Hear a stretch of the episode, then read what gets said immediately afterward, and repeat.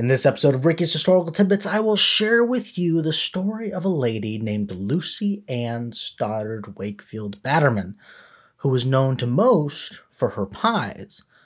But there's something else that she was known for. This is Ricky's Historical Tidbits Podcast, and this is Ricky Mortensen. Her name is Lucy Ann Stoddard. She's from Connecticut, and though her friends and other family said it wouldn't work, she married an Englishman who had his eyes set on California. Dr. John Wakefield was a dentist. Research shows that they didn't like each other all that much. One wonders why they even got married in the first place. Lucy's parents had both died before they got together, and Dr. Wakefield had control of the inheritance which she despised. And soon they made their way to California, arriving in Dry Diggins in 1849. It seems that Dr. Wakefield continued as a dentist. Soon after arriving, Lucy wanted to make some money of her own, and she began to sell and bake, or buy bake and sell pies to the miners. It started out with a home restaurant selling the coffee for 50 cents and a pie for $1.50. She became so popular that she was making about 240 pies a week. Now, I do think it's worth noting that based on some newspaper articles, though there are no known pictures of Lucy, she was apparently absolutely gorgeous, and like it or not, that very well helped her sell those pies. Since women in general were scarce, most who lived and worked in the early gold rush were just single men, so there weren't a whole lot of ladies to be seen. Lucy made it clear to her husband that she didn't like him, and he didn't like her either. Others in her family didn't like him as well. A ship captain of some relation to her came and visited and said this Wretched and miserable pride forbade her to complain of her own choice and stir the stink among her friends, although he was in the constant habit of tantalizing and insulting her feelings with abusive epithets and jealous aspersions of all her connections. Lucy worked hard selling those pies, mostly apple, by the way. Uh, working alone with no help, she was making hundreds of pies a week. She wrote to her friends back in Connecticut that she worked long days and had no one to fetch a bucket of water for her. She also wrote that on a normal day, she was to wake up before sunrise and would finish the first batch by daylight and then baked another batch in the afternoon.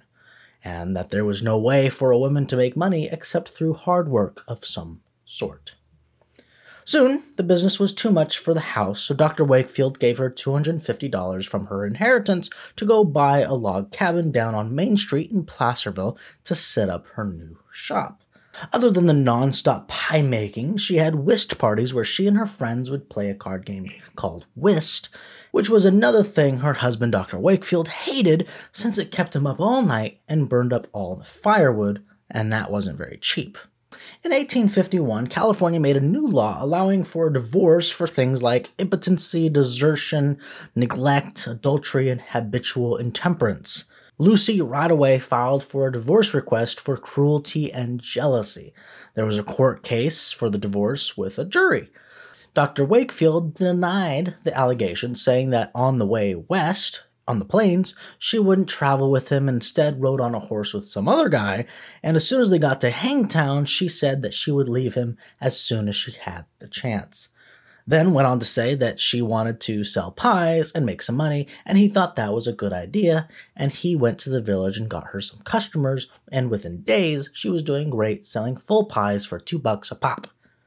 He then went on to mention the whist parties and also that she went out late at night to go dance with a bunch of lowlifes and gamblers, which he said was an insult to him as a Christian. He then said that he had given her the $1,000 inheritance as well.